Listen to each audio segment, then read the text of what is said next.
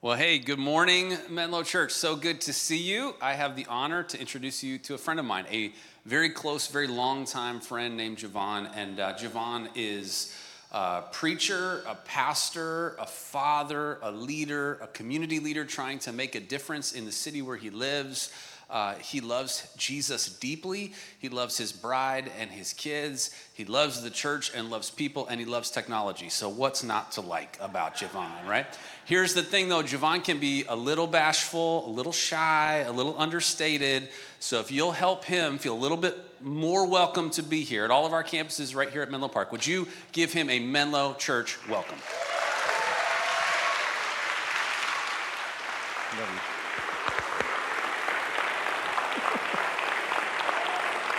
Oh, man.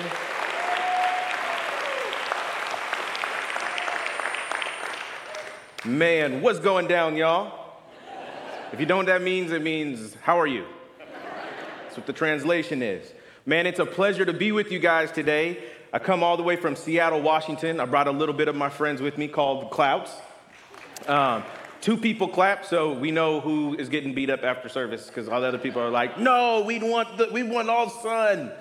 Man, but it's a pleasure to be with you. When Phil asked uh, if I would come and, and preach, I was like, man, that would be amazing. Uh, and the topic is, uh, does God exist? And I was like, ah, oh, that's easy. Um, because it's easy because I have these conversations with my friends all the time. Living in Seattle, a lot of my friends, they don't yet trust Jesus. So wherever you are at today, if you're a person who calls yourself a follower of Jesus or a person who has trusted Jesus, um, welcome. If you're a person who's, you know, not yet a follower of, of Jesus and you're wondering, like, is there a God? Um, I've got good news for you. There is. And also, if you're wondering about pain and suffering, I would also like to encourage you to know that because God is real, pain and suffering, God is not the author of it, but He will use it so that you would know more about the purpose of your life. Amen? Amen. So before we do that, I know uh, Phil, he usually, you know, kneels when he prays, um, but I do not have the supernatural and spiritual gift of flexibility. But we're going to pray and ask that God would guide us here today. Join your hearts with mine. God, you are so amazing. You are something other than we have ever seen. Your work, your handiwork, your fingerprints of all the things that you have done continue to speak and transcend across time and space and distant galaxies that we can't see or newly uncover. We pray that you today, God the Holy Spirit, would come invade this place. Would you come and do a work in our hearts so that we may see your truth of who you are and how you've designed the world? We thank you for all these things. In Jesus' name we pray. Amen. And I also have another confession. Uh, I'm a chocolate preacher, which means this if you're quiet, it means I need to preach longer. Now, don't get it twisted. There's a clock back there that's counting down on my time. It's like kryptonite to a chocolate preacher. So I'm gonna need you to be graceful to me so I can be graceful to you. Can I get an amen? amen? Okay, I just wanted to make sure we're on the same page. The topic of the existence of God. Does God exist? If you would meet me in Psalm 19, verse 1. Psalm 19, verse 1. This is what the word of the Lord says The heavens declare the glory of God, the skies proclaim the work of his hands. Now, God is a spirit, so he does not actually have hands. It's what the uh, author is using to understand how God is communicating. It's called anthropomorphic language, meaning that He's trying to help you understand that He's identifying with you. But basically saying that the heavens, all of the heavens, declare and proclaim His works. The four points that I have for you today is confirming God's existence, the problem of pain, embracing God amidst grief, and lastly, who is God? Now, off the jump, we're going to talk about three things to answer this question uh, Does God exist? And then, if so, what do we do with pain and suffering? We're going to look at it through science, creation, and the existence of evil. Those will be our sign or lampposts that actually point to the reality of God as a creator versus that there is no God. So, thank you. I heard that amen right there. See, blessed and highly favored you. May the Lord bless you with a double portion. There's an amazing scientist that I love. He had some amazing hair, which I do not anymore. And his name was Albert Einstein. Albert Einstein says this about science and about God Science without religion is lame, and religion without science is blind. You know why he says that? Because the more science continues to look at all of creation, how could a person not see that there is some kind of divine design? When I talk to my friends about preparing for this sermon, we kind of did one of those DTR ones. Hey, I know we're friends. I know we say we love each other, but I want to take our relationship to the next level. I want to have a conversation about four questions. I want to sit down with you and ask you number one, do you, do you believe in the existence of a God? Number two, what's your current worldview and why did you choose it? Number three, how does your worldview handle suffering and pain and evil? And number four, would you consider Jesus and his claims if it could be proved to you? Now, so these are my actual friends who helped me prepare for this sermon. The reason why this is a very important question to talk about science is because a lot of answers that I got and some of the answers that I hear a lot is that God in this existence is just like a boogeyman or it's a fairy tale. That there's no way that we can know. But the reality is is that science continues to prove one of the arguments that there's a divine designer. Y'all, we in the, like, this is the Bay Area. Like, there's design on design on design. Technology, amazing. But we know it had a programmer. And yet, all of creation has been programmed intricately, designed intentionally, showing us who God is. The author and theologian C.S. Lewis, he is a beast. If you don't know what that means, it means he's dope. He's, he, he's, he's amazing. C.S. Lewis, the author of the Chronicles of Narnia, he writes this amazing book called The Screwtape Letters, where he's like a chief demon and he's trying to train his young buck uh, nephew, Wormwood. He says, Hey, fam, if you want to get these people to not believe in God, you can do a lot of things to mess them up, like for real, for real. But don't try to mess them up using science or to disprove God. This is what he says in his book.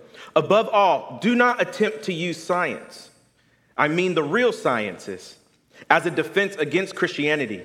They will positively encourage him to think about the realities that he cannot touch and see. You see, friends, God, it's not God versus science. Science speaks to the existence of God. Like when you think about math, now, I know there's probably some beastly and amazing mathematicians. You think about people like John Lennox, who's this amazing mathematician, scientist, and devout follower of Jesus. Y'all, I got a confession. I would do my math homework, and then because I would turn it in, and my teacher says, Hey, fam, uh, you got a lot of these questions right. Because what happened was, I found out in the back of the book all the answers, and that the Lord was my shepherd, I shall not want. He made me lie down with all the answers. He provided them for me. But my teacher was like, hey, you got to show me your work. I see you got the right answer, but I want you to show me your work. You see, friends, when we look at creation, science is God showing us his work. Science shows us his work. You want to understand how the earth rotates? You want to understand how trees grow and plants get life and energy? How babies develop, how your mind works, how your eye can see. That's I'm showing you my work. So, friends, science, it's not science versus God. Friends, that is science. Science is the paint of God that allows all of the creation for us to see his works. With each proverbial stroke of the brush of God's creation, it's another insight into how he has made all things. I was once asked by one of my friends, why, do you, how do you understand and believe in God and how do you handle like miracles? And I was like, oh, fam, that's easy. And he was like, what? I said, watch this. Peep game. Science is God's design and created order on how all things work. A miracle is God showing us his created order and how it was supposed to originally function. It's not, people who could not walk were not supposed to not be able to walk. They were supposed to be able to walk. People who could not see were not supposed to be blind. They were supposed to be able to see. Natural disasters were not supposed to happen, but the whole earth and creation was supposed to be full of God's shalom and peace. You see, but when sin enters into the world, all of creation becomes broken. You and I become broken, and creation becomes broken. You see, oftentimes we find ourselves saying, because evil and pain exist, that means that God doesn't exist. There's no way, there's no way that evil and pain and suffering can exist because God doesn't exist. Well, friends, that's actually even more of a reason why God exists, because you even have a definition of what is evil, and that there's pain, and that there's suffering, versus the God who says, I ain't got nothing to do with those, but I will love you in the midst of those. That God is not the author of evil, but what the enemy uses for evil to harm and to destroy us in God's good shalom in creation God says, I will use it for my purposes. Creation speaks to the glory of God. It speaks to the reality of a, design, a divine designer. Our creation is meticulously fine tuned with the blueprint of how it's supposed to work and operate.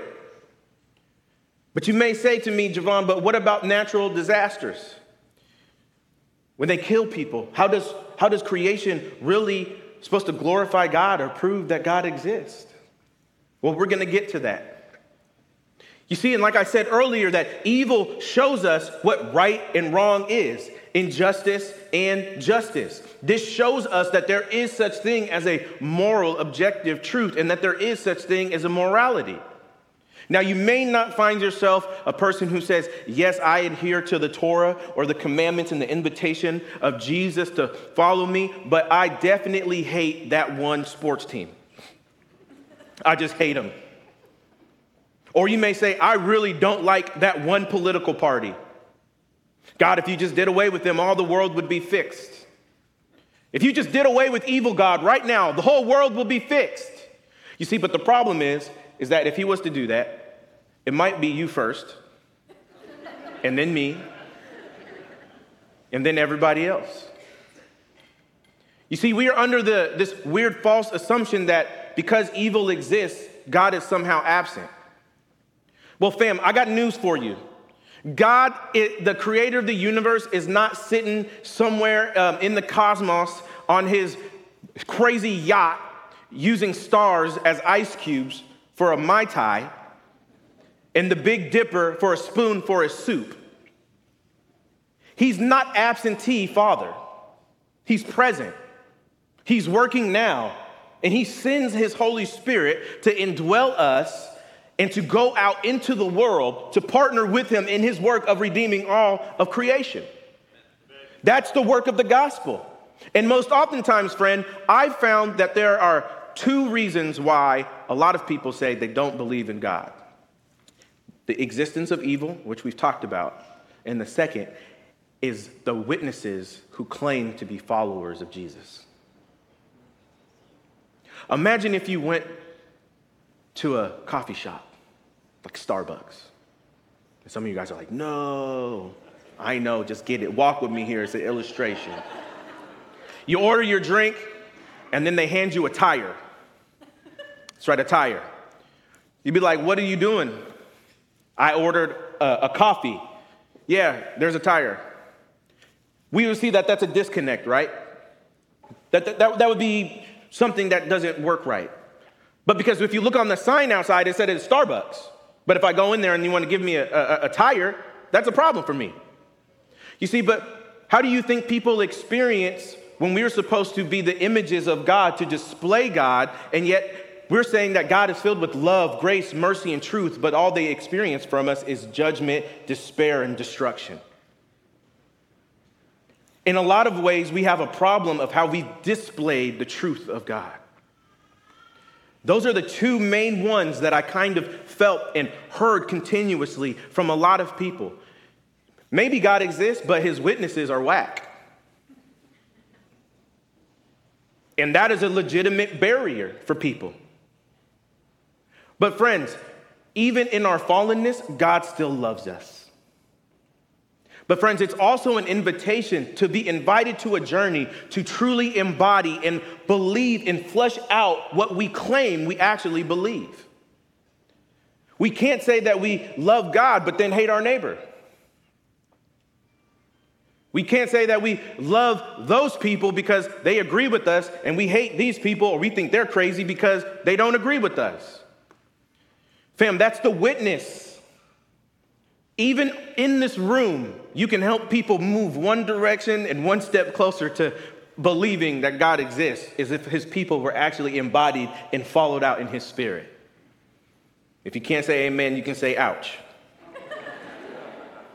we even have our conscience. Romans 1 20 through 23 says, For since creation of the world, God's invisible qualities, his internal power, his divine nature have clearly been seen, being understood that what was made so that people could be without excuse. You see, the vastness of the cosmos is not just for us to marvel, it's a message. It's a cosmic message pointing to the Creator. Deep within us, as Romans would say in chapter 2, verses 14 through 15, it says that the law has been written on our hearts. It's been written on our hearts, so we know when there is injustice. We know when there is wrong. We know when something's not right. And friends, I would say when you feel that angst, when you feel that something's wrong and that something is not right, that's actually an echo of you crying out for help saying, How long, Lord, will unrighteousness and injustice be allowed on your creation? You feel that? Creation feels that too. The natural disasters. Romans says that creation is groaning, that it cannot wait to see Jesus come and to make all things right again. So when we're saying, why hasn't God delivered and take away and wiped out all evil? Well, that's assuming that you're not evil. And it's also not understanding that God has already been doing his work.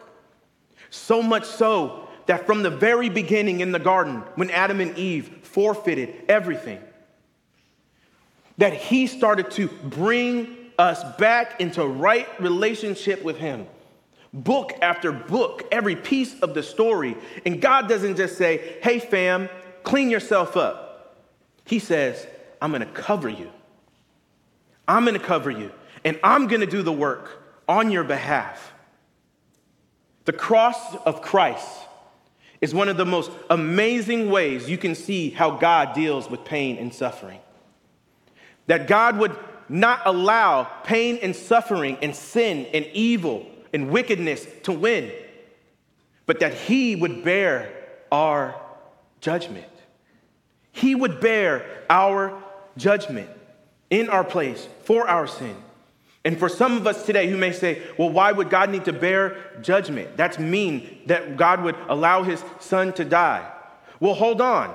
First, we just said that we think that God's unjust because he allows evil to exist, but then we're upset when God actually displays his justice? You see, because underneath everything, it comes to this Do you believe that you are in control? Do I believe that I am in control? Or is God in control? Well, there's a problem with pain. C.S. Lewis writes this in his book, The Problem of Pain.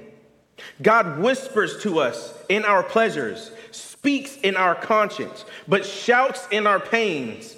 It is God's megaphone to rouse a deaf world. You see, pain, suffering, and evil, though they are not authored by God, God uses them as midwives to bring forth hope. When you see despair, when you see evil, only God, who can control all things, can not only give you comfort to say that I will use them for your good, not let them destroy you. And in fact, I will enter into relationship with you to be present with you. That is a beautiful picture. That God doesn't just leave us to ourselves, but He comes near in the person of His Son. The reality of evil and pain and suffering prove that God exists rather than that He does not exist. We cannot make the mistake, friends, because if we remember every day we choose the same way, like Adam and Eve, we may be like, man, if I was in the garden, I would have slapped Adam. I would have slapped the fruit from his hand. Be like, nah, fam. Psh. But yet every day we partake of our own fruit that we want, and we go another way. And God's saying, no, hey, here's, here's blessing, here's life, here's shalom, here's peace. No, I'm good. I'm going that way. Friends, the earth, our lives, evil, pain, and suffering are not the result of God's doing. They're a result of our doing, of our volition to choose another way. So when you hear a bad song, when you hear your favorite song and you hear a bad rendition of it, and you're like, man, I love this Mozart song, it's amazing. Playing and playing and playing. And then someone gets up there and it's like Angry Cat. Bah, bah, bah, bah, bah, bah. You would never be like, yo, Mozart, you're trash. Your songs are terrible you would actually talk to the person who played it terribly, right?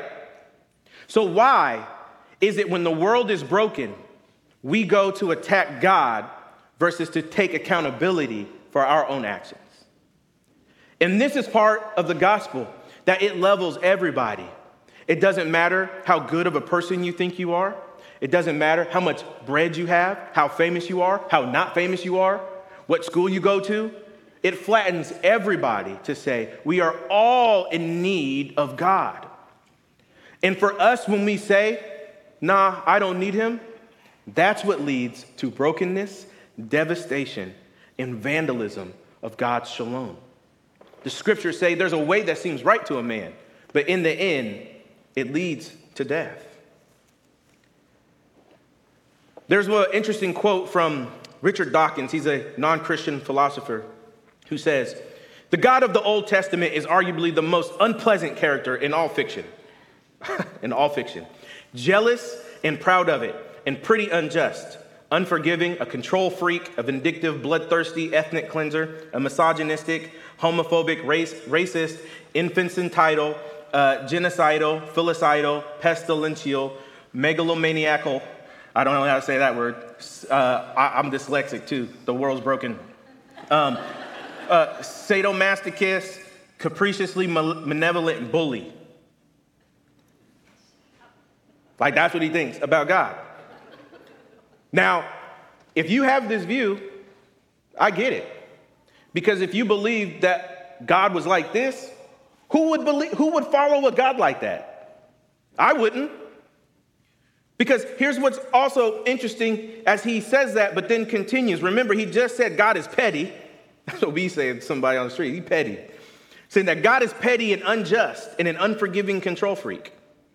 But yet he, he writes this in his next, in his next uh, paragraph.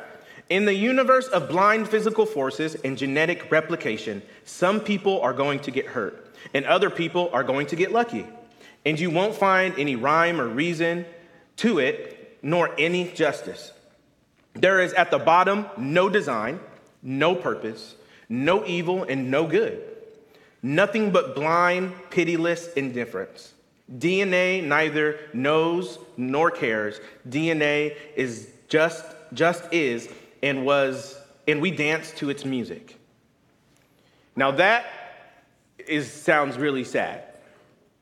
And the reason why it sounds really sad because it's a particular belief of no hope because the view of how you view God is unjust.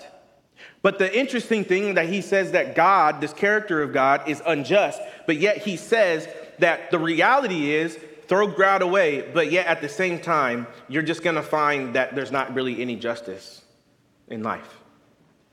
So if we believe what Mr. Dawkins has stated, then yeah, what a pity. We just exist. We're just walking pinatas that get whacked around and know and all our pain and suffering, there's nothing, there's nothing good that can come of it, and we just exist. You see, but Jevon, if God does exist, then why does he allow evil? Friends, don't let us make the mistake that God's patience, that he's not willing that any would perish, as that he's okay or condoning injustice. The fact that you know what injustice is right now is God telling you, stop injustice. Why doesn't you change anything, God? I gave you my spirit. Go make wrong things right. This person is poor, they need help. Give them some money. Don't say to them, hey, God bless you and be well. That's what the book of James says. You see, friends, God is putting the world right because His Spirit is here right now. And He has sent His Son to die to make all things right and will one day return and wreck shop and set up His kingdom and show everybody His eternal love, grace, and Hesed. That's been His plan. He's been doing it. But even in suffering and God's redemptive ripples have continued to be seen. Remember Joseph, he was betrayed. But God, but he told his brothers, You intended it for evil, to harm me, but God intended it for good. You see, friends, God is not the author of evil, He is not the originator of sin. But you see, Jesus in Isaiah calls himself the suffering servant. He's the one who comes to suffer in our place on the world's behalf for sin. So it is not as if God dipped out on us as a dad or a parent who just leaves. He comes near. He comes near in the incarnation through his son. Job, a man had personal pains. He cried out, questioning God after he lost his whole family. And yet, even in his anguish, he affirmed, I know my Redeemer lives. In church, in our moments of divine distress, we have to remember Hebrews 4:15. We do not have a high priest who was unable to empathize with us in our weakness. We got company. You know they know the saying misery loves company? Well, guess what? We got company in Jesus. If you're downcast, if you're heavy laden, guess what? You got company. If you're broken, in need of hope, guess what? You got company. Jesus comes near. He comes near as a suffering servant. You see, we are to embrace God in the midst of grief. I love what C.S. Lewis again says in the Chronicles of Narnia. He says, Wrong will be right when Aslan comes back in sight. At the sound of his roar, sorrows will be no more. When he bares his teeth, winter meets death. And when he shakes his mane, we shall have spring again. Fam, that's crazy. You don't want to see those teeth of that lion. The lion that doesn't need defending. But when Jesus Christ conquers all Satan, sickness, sin, and death, what a roar. What a beautiful roar that he says, You will be protected by me. Friends, God, He is actively working in the world and He's pulling back the curtain, showing us His kingdom and how creation was supposed to be.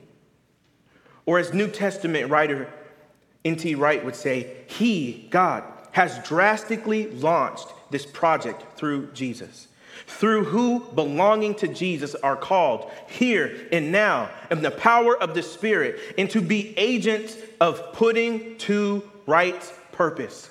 We are called to put the world right. God puts us right to put the world right. So when we see wickedness and injustice, because there is a God, we know that there is righteousness. We know that there is justice. We are to follow in him in his invited plan to make wrong things right. Friends, you may never get the answer to all of your pain for your loss of your loved one, to the loss of your friends, to the loss of the trauma of your job or what was done to you. The enemy will always seek to make you think that God hates you and that his character is bad. You see, but friends, God is not hating you. His character and who he is comes near. He is present with us, never to leave us, never to forsake us. Well, who, who is this God? Who is this God? There is a song by Jack Richards and Richard Mullins. It says this. Because the reason why this is important is because we may be thinking that God is, He's chilling, He's kicking it, He ain't coming back.